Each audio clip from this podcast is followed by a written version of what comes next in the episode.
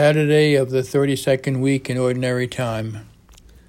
This morning, Jesus shows us his sense of humor as he recounts the parable of this, this, this dishonest judge and the importunate widow. At one point, the judge reflects that he had better respond to the widow's pleading because otherwise she might give him a black eye. The Greek word used here comes from the world of boxing and literally means to give a black eye. The argument Jesus is using is called the a fortiori argument.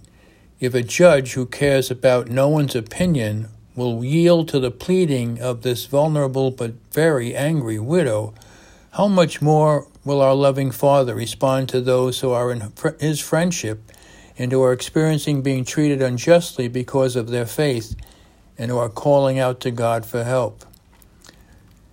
I have to admit that at this point in the passage I was stopped in my tracks.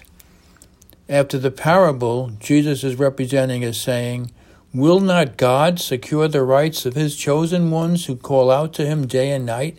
I tell you, he will see to it that justice is done for them speedily. I consulted several commentators about this passage, and they all avoided dealing with these verses in terms of how believers ordinarily experience God.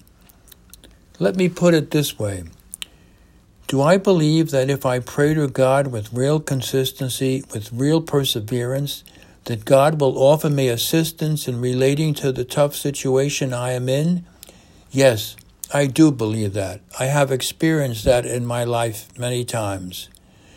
Do I believe that if I pray to God with real consistency, with real perseverance, that God will rescue me pull me out of a tough situation I find myself in? No, I don't believe that. I don't want to deny that this sometimes happens, that rescue seems to happen. Anything like this is possible.